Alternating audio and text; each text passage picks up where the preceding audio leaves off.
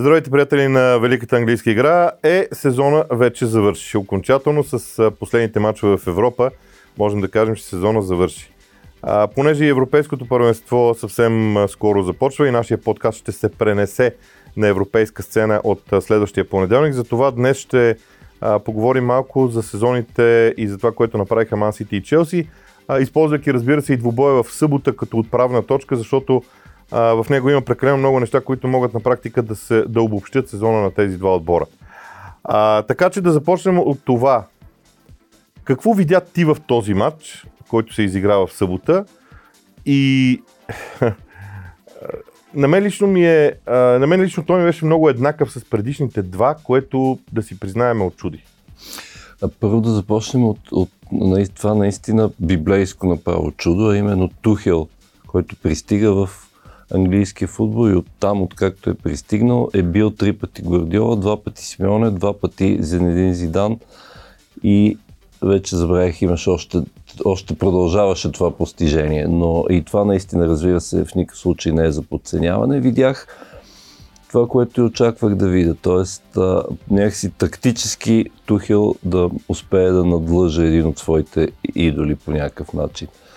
И той в някаква степен успя, разбира се, беше до голяма степен улеснен от, от самия Пеп. Сега проблема е, тук даже ако искаш и ти кажи, Челси ли го спечелиха този матч или Ман Сити го загубиха? Това е много голям, голям проблем. Според мен е в някаква степен и двете са верни, може би по-скоро а, и Сити го загубиха и той имаше някакъв психологически момент, освен тактически неща, за които така или иначе ще говорим. Този психологически момент може да е някакъв вид атавизъм. Той се видя срещу Лион миналата година а, и въобще навсякъде, където Ман Сити се проваляха преди това на четвърт финали. Говоря само за европейските турнири, защото човек вече трета година поред има чувство, че Манчестър Сити на Пеп Гвардиола е един отбор в, в, в Премьер Лиг и на европейска сцена, особено в елиминационните матчове, се появява някакъв друг леко експериментален, даже не много леко отбор и, и разбира се, трябва да започнем от това, че аз поне не успях, да, ти сега ще ми помогнеш, не успях да разгадая какво иска да направи Гвардиола а, с, в състава, т.е. в формацията, с която, а, с която излезе и верно първите 10 минути имаше канонада, доминираше и така нататък и след това нещо се случи и Тухел започна да, да, как да кажа, да се светва, така да се каже какво а, се случва. Какво имам предвид под странна формация? Това, което много се говори в последните дни и с основание, а, да излизаш без типичен опорен халф, дърпаш леко назад Гюндуан и изказваш на Зинченко, че трябва да покрива и тази зона, т.е. даваш му някаква супер сложна роля, за която той още а, не беше готов. Тоест, този а, какво видяхме през последната година от, от Сити в вътрешен план, т.е. във вътрешното първенство? Имаш четирима начало, т.е. защитен, защитна линия начало с прекрасния Рубен Диас. Пред тях винаги имаше един Родри или един, а, а, един Фернандиньо. Това нещо сега изведнъж по някаква си, негова си гвардиолска причина това нещо отпадна и Челси с бързите си футболисти, макар и както сме казвали доста ялови, а, в определени моменти с бързите си футболисти в предни позиции успяха точно зоната, между другото, да се, ще, взем, ще дам за пример гола, зоната, в която Хаверц получи този пас, беше зоната на опорния халф. И там нямаше такъв човек. Тоест, там трябваше да има опорен халф, който да пресече или поне да някакси да скринва тази зона, за да може да не се получи този пас между Джон Стоунс и, а, Изинченко. Паса на Мейсън Маунт, който всъщност а, реши, реши матча. Но всъщност, да за да не говоря само аз, Сега, сподели да, твоите наблюдения. Да ти кажа, а, първо, аз съм на мнение, че Челси го спечели. Добре. И а, моята позиция е тази по две причини. На първо място, за мен Тухил промени някои неща в представянето mm-hmm. на Челси в сравнение с а, предишните си мачове. Те не бяха много. Но а, ако отидем на гола, защото не само защото е гола, защото според мен в него се видяха две много важни неща. Как може да бъде разкъсан блока на Сити, който mm-hmm. остава зад линията на топка? С диагонални спринтове.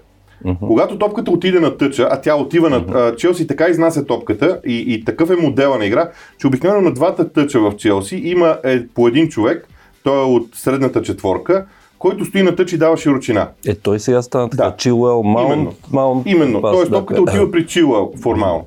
Оттам нататък се подава към Маунт и тогава започват едни диагонални спринтове по посока на тъч линията на 45 градуса по посока на тъч линията от играчите на Челси. Всеки един играч на Челси прави такъв спринт и дърпа със себе си играч на Ман Сити. Да. В това движение, тази поредица от движения, ако има един футболист на Ман Сити, който закъснее, разстоянието между играчите на Ман Сити се отваря неимоверно. И там за мен няма значение нали опорния, видя- опорния хаф няма значение. Там. Не, не, Гюндуан закъсне, е футболист, който закъсня Това казвам. за това. Закъсне... Няма значение дали е опорния хаф. Има закъснение, има значение дали някой закъснява. Който и да е. Да, да. Който и да, да, да, закъснее, да, си, всичко да. вече е Аз имам предвид, че това е зоната, класическата и, и за мен, зона. В... за мен това, че, а, а, това, че а, Тухил се прицели в това нещо, а, свърши много добра работа. Mm-hmm. Сега, аз ще кажа и още нещо. А, вече малко от гледна точка на Ман Сити. Кое, човек трябва да си зададе въпроса. Кога Челси страдаше при Тухъл? Има два или три мача, в които Челси е страдал и това са мачовете, в които противника даде топката на Челси. Като Уест Бром. Уест Бромич, Да, Арсенал, това са двата най-важни примера. всъщност но, но реално погледнато, ти им даваш топката. Когато им дадеш топката, а, ти а, реално погледнато ги караш да правят нещо, в което те не са силни. Всички аналитични показатели го показват. И за мен това, което всъщност се случва в това съперничество Ман Сити Челси, което се оформя, е, че Ман Сити е удобен отбор на Челси. Удобен, защото Ман Сити иска задължително топката, Ман Сити не се разделя с тези основни принципи. Така. И тук добавям това, което каза за Гвардиола. Защо Гвардиола излезе без опорен халф? Сега е ясно, че той си прави неговите експерименти и така нататък. За мен, честно казано, проблема не е в опорния халф, в липсата на а, играч от типа на Жоал Кансело. Аз бях... А, той е много важен. Оставям на страна причините, заради които не играе. Да, а, не игра. Аз казвам, че той е много важен, защото той дава баланса между а, централните защитници и третия човек. Той е третия човек при централните защитници, когато те изнасят топката, но той е и третия човек, когато Мансити се обръща и играе с двама централни защитници и трима пред тях. Когато го Това няма, да това кажа. се губи. Това е прословутия а, фул, а, гвардиоловски фулбек тип Филип Лам, който всъщност влиза и в халфовата линия, става и халф. И всъщност ти Именно. си викаш, е той играе навсякъде. Така е. Но наистина да и, си прав. и когато събереш всички тези неща, и когато събереш това, че абсолютно на всички е ясно, че когато Челси започне да се защитава, Челси се чувства щастлив защитавайки се. Защото те знаят, че това го могат перфектно. Ами то, то всъщност това е един от големите приноси на Тухел. И верно, сега имаше колебания. Сезона свърши, е, нали, на, така да се каже, на ногти. Преди това, както споменаваш и с Уест Бром, тогава пък цялата защитна структура, която беше градил, изведнъж се разпадна като кула от карти, за да го загубят а, този матч с а, 5 гола. Но а, в, ако говорим за събота, според мен това беше, между другото, най-доброто представяне в защита на Челси беше в трите матча срещу Манчестър Сити. Защото е най-удобно. Точно така. Всъщност да, ето то всичко си идва по местата, като разсъждаваме, защото а, като може по този начин а, а, и като оставиш топката да разиграят, да не говорим, че по злощастно стечение обстоятелства това е ключов момент. Рюдигер контузи а, Дебройне и той тогава, не знам за теб, но аз имах, т.е. айде аз не, защото аз винаги съм на ногти до последната секунда, но човек би, би имал чувството, че матча свърши тогава. Защото а, от, освен това нямаше, значи другото без което излезе Гвардиола е чист нападател.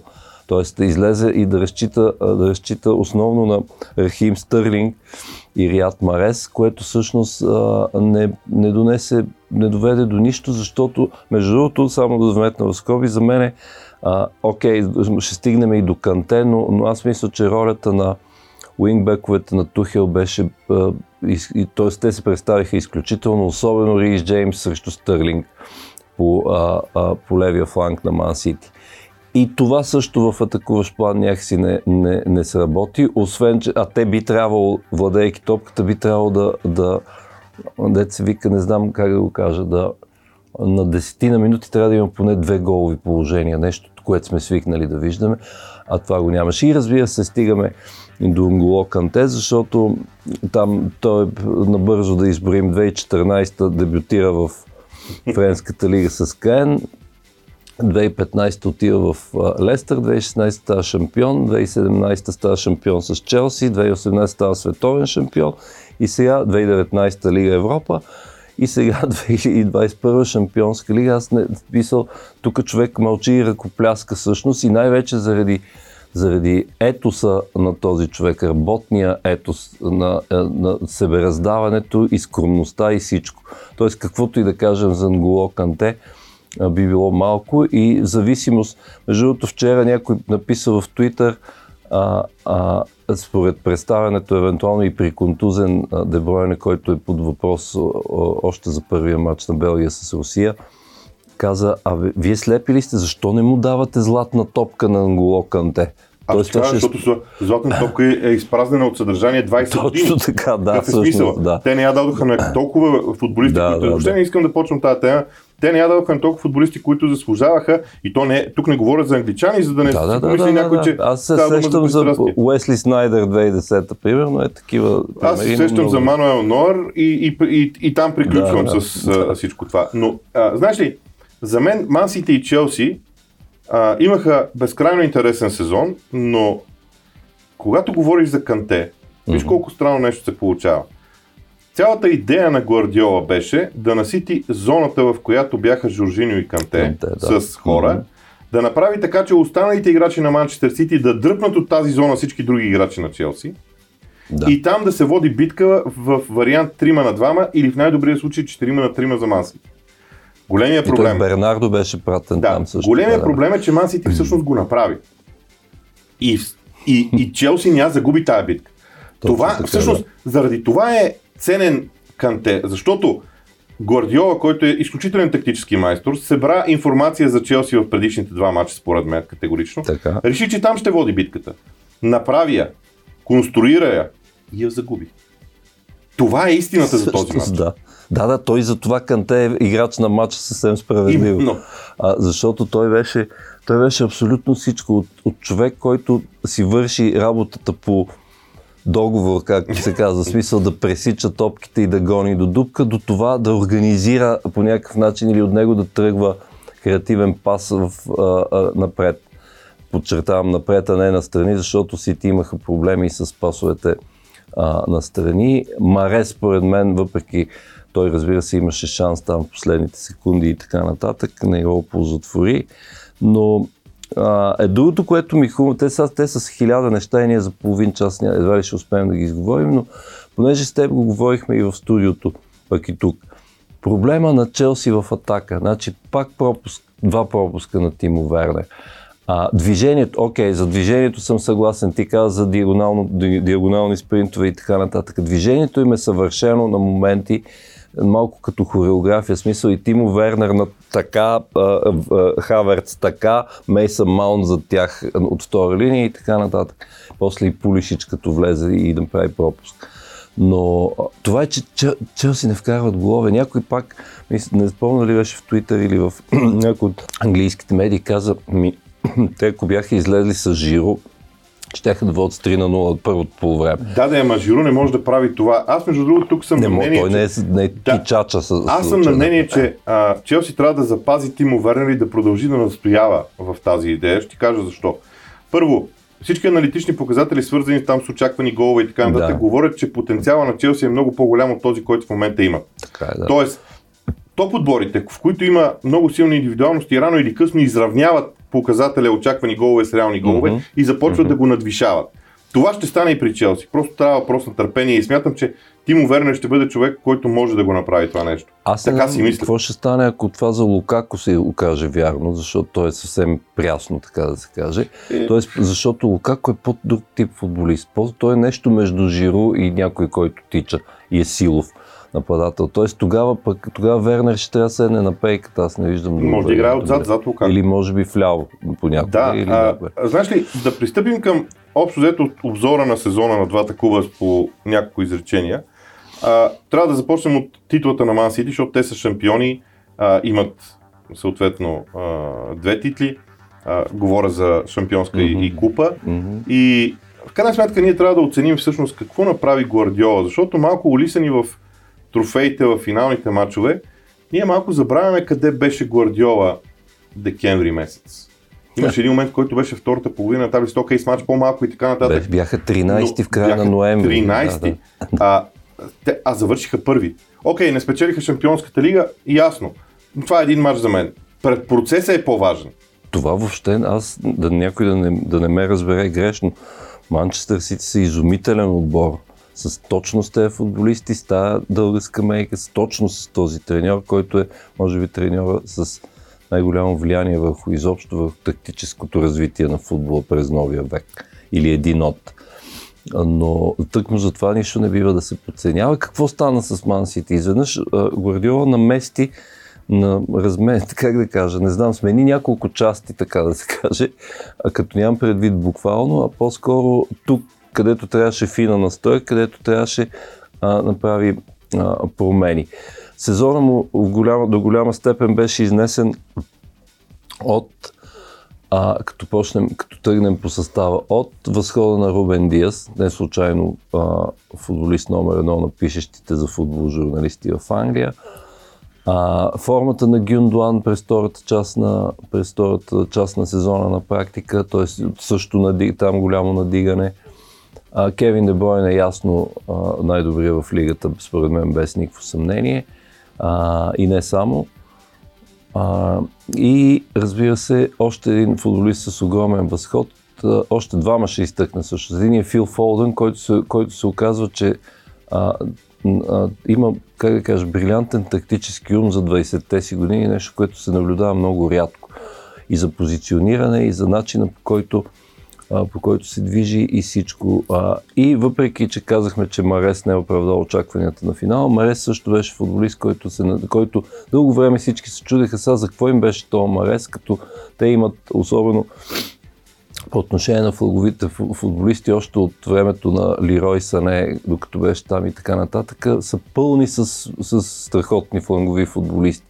И Марес този сезон, според мен, показа а, за какво е там, т.е.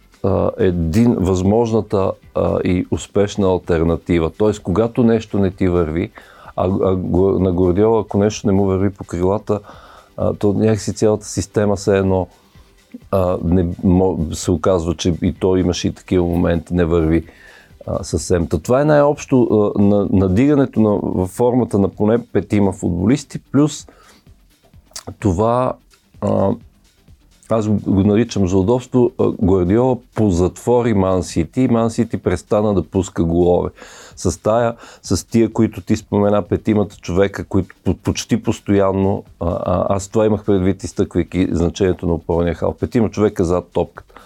И повечето отбори нямат, а, те повечето отбори по принцип а, срещу тях излизат а, а, с, как да кажа, с и, известна плахост а пък и, и само, така да се каже, само най-смелите, сред които отново, разбира се, трябва да изтъкнем Тухел, успяха да се възползват, т.е. Да, да разгадаят как може да се мине през тия петима човека, които са обикновено зад топката на Сити. Това за мен са едни от основните неща, но ако искаш ти... Да, да за мен, а, за мен първо решаването на въпроса с централния нападател продължава да стои, защото Гордиол се отказва от класическия mm-hmm. централен нападател, но се вижда, че рано или късно ще трябва да се върне в тази да. посока. Тоест, въпросът е според мен той да си намери точния централен нападател, който му пасва на него и се казва Хари Кейн. Хари Кейн да. Без никакво съмнение е това. На второ място, а, при City, за мен, а, гледайки много графики, защото когато гледаш един отбор, понякога не виждаш всъщност откъде минава топката. Mm-hmm. Графика, има няколко графики, които са много интересни и те са от коя част на наказателно, през коя част на наказателното поле влиза City в това mm-hmm. поле. И mm-hmm. те влизат в страни около ъгъла на наказателното mm-hmm. поле, 10 метра по тази а, права, която е а, перпендикулярна на аутлинията и 10 метра навътре към дъгата. В тези да. 2 по 10 метра общо взето, те оттам нахуват. Големият да. проблем в матча с Челси също беше, че когато Челси защитава стрима, точно и тази зона е защитена от достатъчно много хора. Но това беше втори елемент mm-hmm. на Мансити. И третия елемент на Мансити, който за мен беше изумителен, са тези 6 секунди след загуба на топката, която те много бързо успяват да си ги върнат. Но това за мен е отбор в развитие. И това, което много хора казват е, че Гвардиола е загубил този матч. Той наистина загуби този матч. Но за мен не случайно той подписа нови две години договор. Mm-hmm. Още две. Защото в тези следващи две години той трябва да стигне пика на този отбор. Този отбор започна да бъде правен декември месец. Де факто. Де факто. Да. И те първа дори не е стигнал до а, по-стръмната част от правата на развитието си като отбор. Поне в моето мнение. Е, има още един много важен момент и тъкно защото е отбор в развитие, аз само ще го загатна, защото и той е дълга тема. А, как ще реагира, той вече беше зададен някъде този въпрос, но за съжаление забравих къде, как ще реагира психологически Манчестър Сити и Гвардиола и футболистите на този наистина огромен шок от това, че те влязоха като фаворити в финала на практика. Въпреки, че гледайки представянето и резултатите до тогава между двата, двамата треньори, аз така и не разбрах защо те трябва да са фаворити, но както и да е, така принцип се говореше, пък и, и залозите бяха, т.е. коефициентите бяха такива. А, и всъщност загубиха най-мечтания, най-мечтания си матч, стигайки за първ път, разбира се, до финал. А, нещо, заради което всъщност, да не се лъжем, а, Гвардиола беше назначен, т.е. да им донесе европейска слава, освен да не подценяваме в никакъв случай, разбира се, Премьер Лиг, но ти вече като си я спечелил три пъти Премьер Лиг и общо пет пъти в последните, колко ще стана, десетина години, а, някакси а, започваш да си кажеш, ага, ами да, това е чудесно, обаче кое е следващото? И следващото беше това и те не успяха. Но както може би а, ще се окажеш прав, това е отбор в развитие и още от сега се вижда, че той, ако не стане някаква аномалия, до година ще и в битката за защита на титлата и в финални, там някъде в финалните фази на шампионската лига. Така, а, сега, по-интересно е да оценим развитието на Челси през този сезон. Обаче, знаеш ли, трябва да започнем от нещо друго, защото аз много се колебая, а, но трябва да го направим. Трябва да оценим Лампард сега. Да. И защото много е лесно да бъде дъмгосан Лампард и да, каже, и да бъде казан той не става, виж какво направи Тухил. Дай да оценим първо накратко Лампард и неговия период, защото той е половината от сезона на Челси и след това да минем нататък. Аз веднага ще си го иллюстрирам с футболисти. А, а, значи, в защита, това е Тяго Силва дойде при него. Той даже му благодари в Твитър, каза да не забравяме Франки Лампард. Надявам се, че и той сега се радва, въпреки че не беше без него. А, а, тоест нещо, което донесе, това положи някакси основата на тази защита или поне допринесе със сигурност, с опит и с всичко, с спокойствие, ако щеш. А, въпреки, че бързината му и реакциите на Тяго Силва не са като преди 10 години в Милан, но все пак а, опита тук има огромно значение, особено в защита в трима, с която го слагаш в средата. Всъщност той да е генерала, така да се каже, в защитата. А, а разбира се, всъщност аз трябваше да започна с най-голямото име за Челси, надявам се и за Англия, именно Мейсън Маунт. Значи, без вярата на Лампард, че това е новия Лампард, образно казано за Челси, още, между другото, още от Дарби Каунти да не забравяме, защото той си го прибрал от Дарби Каунти да, да се върне в Челси. А, сега е, нямаше да говорим за, най-вероятно за никакъв трофей. Не, не говоря въобще за головия пас, за асистенцията. Говоря за цялостното представяне и през сезона и откакто е дошъл Тухел и въобще а, а, как, как играе и колко е ценен и колко е верс, а, разнообразен като футболист Мейсън Маунт. Така че това отново до голяма степен е заслуга на, на Лампар, въпреки че нали, Маунт не е спрял да се развива.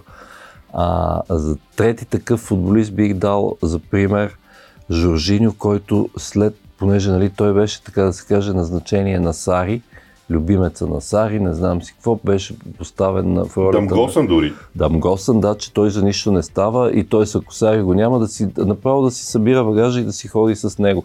Имаше много такива гласове. Но Лампард каза не аз ще намеря начин и той в много мачове, това се забравя между другото за година и половина, намираше начин какво да прави с Жоржини и всъщност той не свали а, доверието си от него, защото между другото и не само поради истерията около самия футболист, те много лесно можеха да, да, да, да го, всеки в Италия, грубо казано, щеше да го вземе веднага.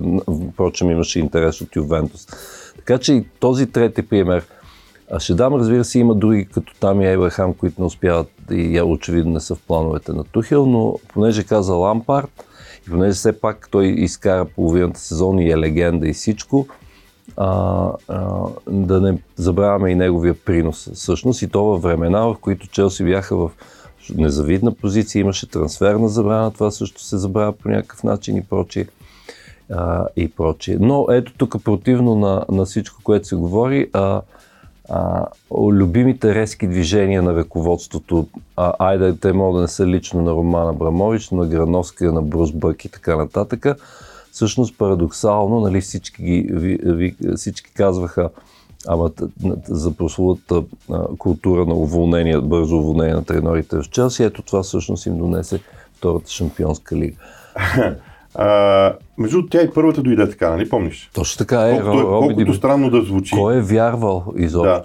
Между другото, разликата. Има, има, има огромно... обаче разлика, категорично. Не, не, не, има огромно развитие, защото а, Челси в и в двата полуфинала с Барселона, че е преди това и с Наполи на осмина финал и на финал с Барен бяха дълбоките аутсайдери в този матч, докато тук Тухел все пак, особено се видя в полуфиналите с Реал Мадрид, че а, Челси просто, а и Атлетико Мадрид да не забравяме, Челси надигра тези отбори. Да. И в крайна сметка можем да кажем също и за финала. За едни 7, около 70 минути, грубо казано, изключвам първоначалните 10, грубо пак говори, последните десетина, Челси надигра Манчестър Сити. Аз а, разсъждавах и темата Лампард. Между другото, аз а, име номер едно за мен а, от откритията на Лампард е Рис Джеймс. А, да, без разбира се, без аз го забравих, аз, без да искам го забравих. Аз съм склонен да го поставя над Мейсън Маунт. Дори. А, дори. Да а, по много причини, но това е една друга тема, може, дай Боже, по време на европейското да я развием. А, това, което искам да кажа е, че в историята на Челси има още един човек, който може би никога не заслужи всички аплодисменти, които трябваше да му бъдат отдадени. Той се казва Клаудио Раниери. Да. Клаудио Раниери направи за Жозе Мауриньо общо взето това, което Лампард сега направи за Тухел. Да. Защото. Раниери изгради един Челси, който дойде Мауриньо добави от себе си и Челси разцъфтя. Лампард изгради един Челси в ситуация, в която беше много трудно да бъде направено това, заради забраните, да, трансферите да, да, и така нататък. Да, да. Когато дойде Тухел, а, той свърши добавката, унази допълнителна част, която очевидно Лампард не можеше, между другото, и това трябва да кажем. Лампард не можеше Нямаше, да го направи да, това. Не, Нямаше не можеше да следващата да. крачка да. Но и тук трябва да изтъгнем наистина това, което Челси като управление направи, защото а, да, те наистина уволниха една своя легенда, но знаеха защо го правят. И може би там вътре в клуба вече се е знаело, че Лампард е стигнал върха mm-hmm. на, на развитието си. Но идеята е в процеса. Процеса, който при Раниери и Маурино свърши чудесно тази работа, защото Раниери не беше уволнен веднага след като дойде Абрамович. Напротив, Абрамович му даде сезон, един, да, да, един да, сезон да. с трансфери. Там Глен Джонсън беше Точно взет и други играчи и така нататък. Да, да, 2003, да. И така нататък. Mm-hmm. Сега също случи с а, с Лампард. Така че за мен ролята на Лампард е тази, която имаше а, а, Раниери. Но за да довършим сезона, ние вече казахме много неща за, за Тухел. Трябва да кажем обаче и друго. Какво очакваме сега от Тухел до година? Защото, че Челси в защита играе великолепно, играе. Но когато си спомня матча с Астан Вила, mm-hmm. спомня си матча с Арсенал, Спомням си мача с Уест Бромич Албин, да, да, да. започва да се наслагва тенденция. Аз смятам, че отборите, окей, Ман Сити няма да се затвори да играят, те не са такъв отбор, не да, го правят. Да, да. Но другите ще прочетат тази рецепта и ще се опитват да се справят с нея. Така че какво прави тук от тук нататък? Ето това е, затова твърда, че най- така обезпокоителното и това не бива някакси да го забравят сега в еуфорията, а, защото е свързано с, с мъдри и успешни решения на трансферния пазар – сега, колкото то е малко леко цинично, така да се говори, след като целият отбор, как да кажа, бяха взети футболисти за 220 милиона паунда, обаче то логиката на тия неща е такава, че сега пак ще има, а, ще има активност, според мен, и при Челси на трансферния пазар. Тоест, да не се заб... Тоест, това обезпокоителното е какво правят точно срещу отбори, които са в нисък блок. И ние видяхме, че на моменти, грубо казано, нищо не правят. Просто обикалят а, а, и, и никой по никакъв начин не може да измисли. Из, оставя усещането, че а, тези всички тези а, тип Вернер, а, Хаверц, когато е там, вероятно по-често ще е там, не само заради гола, въобще заради представянето на финала. А, Зиеш, Пулишич, а, на тях им трябва пространство. Тоест трябва им отбор, който владее топката и, съответно се опитва да ги атакува и отварят тези пространства. Отбор, който като се затвори, вероятно аз затова споменах Лукако, ти трябва един Лукако, който да ги физически да някакси да свърши да работата, да влияе. Така че може би в тази посока трябва а, да мислят за такъв а, тип, ако не е той конкретно, такъв тип а, нападател. И разбира се, другото, за което да мислят е как с още, да кажем, една-две добре прицелени покупки да се разшири скамейката, защото в момента привидно има Привидно има, привидно тя е широка, казвам, но за мен това е привидно, защото а, в никакъв случай, а, ако да го наречем втория състав, т.е. има голяма разлика между, грубо казвам, така да си го представим, втори състав на Челси и тези, които, а, които са титуляри. И това се вижда между другото, първия пример, по колебливата форма на Зиеш. Значи този човек не играе достатъчно, това му влияе психологически и съответно, когато влезе, когато му се даде възможност, той просто не върши до същата работа. Вторият състав на Челси не е тухелски. Не е тухелски, това е, да. това е за мен така. проблема. Да. И този проблем може да бъде решаван а, от Тухел постепенно. Вече става ясно, че Тухел ще подпише малко по-дълъг договор да. и така нататък и така нататък. Но Челси е също отбор очевидно в развитие на нещата. И понеже това е последното ни предаване заедно за Висшата лига за този сезон, mm-hmm. следващия понеделник започваме да говорим а, в Лигата на джентълмените, в подкаста ни Лигата на джентълмените за Европейското първенство, да завършим с буквално няколко думи а, за сезона, който измина. Какво ще запомниш ти от него най-много? А, ще запомна разбира се, да започнем с споменатите, безапел... безапелационното безапелационна титла, направо бих казал, на Ман Сити, защото така както говорихме, че на края на ноември 13, пък декември 8, не знам си какво, още в края на януари беше ясно, че Ман Сити са шампиони и нямаше вече какво да се лъжем, така да се каже. Тоест някакси чудодейно преобразяване на този състав. Второто чудодейно преобразяване очевидно бяха Челси, които въпреки, че а, така с, как да кажа, пълзешком минаха линията на топ 4, а, според мен в някаква степен беше заслужен. А, ще запомня с FA, е, с, купата, с FA купата на Лестър Сити, абсолютно напълно заслужена първа в техния, въобще в тяхната история.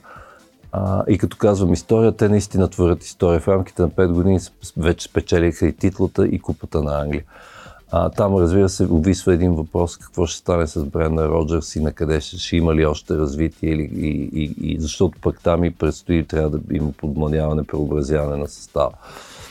А, ще, започна, ще го запомна с един м- м- много, как да кажа, много особен и много непостоянен състав на Манчестър Юнайтед, който формално изглежда, че има футболистите, а, да направи нещо по-голямо и това обикновено не се случва. Впрочем, да, не забравихме да споменем и злощастно загубения финал с Виля Реал през пак миналата седмица. А, и там остава и голямата въпросителна, това ли е треньора?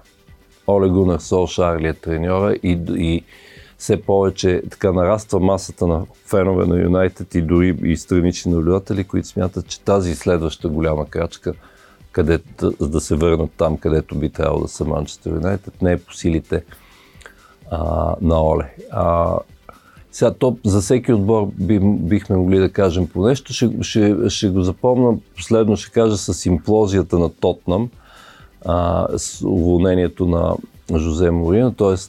то от някакси дойде логично. От този отбор се очакваше много повече, или поне, ако не, не знам колко е много повече, но поне да се бори за топ 4 до последно. А, и това не се случи и отбора се оказва на кръстопът не само заради а, Хари Кейн, случая Хари Кейн и така нататък. И разбира се, ще го запомня с това, заради което трябва да помним всеки за сезон, че имаше и матчове като Челси Уест Бром 2 на 5. Лестър, т.е. Манчестър Сити, Лестър Сити 2 на 5. Ливърпул, Уест Бром и Челси. Ливърпул, да, Ливърпул, Уест Бром. Тоест, това заради което това е така много важна част от нашия живот. Тоест, че наистина всичко може да се случи в а, най-великата лига на света. Добавям нещо много малко. за мен тази година и целият този сезон а, има един израз, който американците ползват много, trust the process, mm-hmm. вярвай на процеса. А, почти навсякъде отборите тази година заложиха своите е, и, и, и вярваха на своите процеси. Ман Сити да Мгм. вярват на Гвардиола, Ман Юнайтед да вярват на Солскияр, Челси да вярват в своя стил, в това, че ще сменят менеджера, когато те решат и каквото те направят, ще го направят Да. по техния начин, независимо, че става дума за легенда, феновете им може да не го одобряват, една част от тях и така нататък. А, Лестър като процес, в случая, Да. а, дори Арсенал като процес нататък. А, тези процеси показаха, че английският футбол а, не се интересува само от един единствен сезон. Интересува се Мгм. от дългосрочност в своите проекти и те, всички клубове вярват в това. Вече на къде ще тръгнат лятото е съвсем отделна тема и ние преди началото на следващия сезон ще имаме възможност да я коментираме. До тук завършваме с разговорите за Висшата лига макар че можем още много дълго да говорим, защото от следващия понеделник заедно с Ивал Цветков ще говорим в нашия подкаст вече изцяло за Европейското първенство. Бъдете с нас и тогава.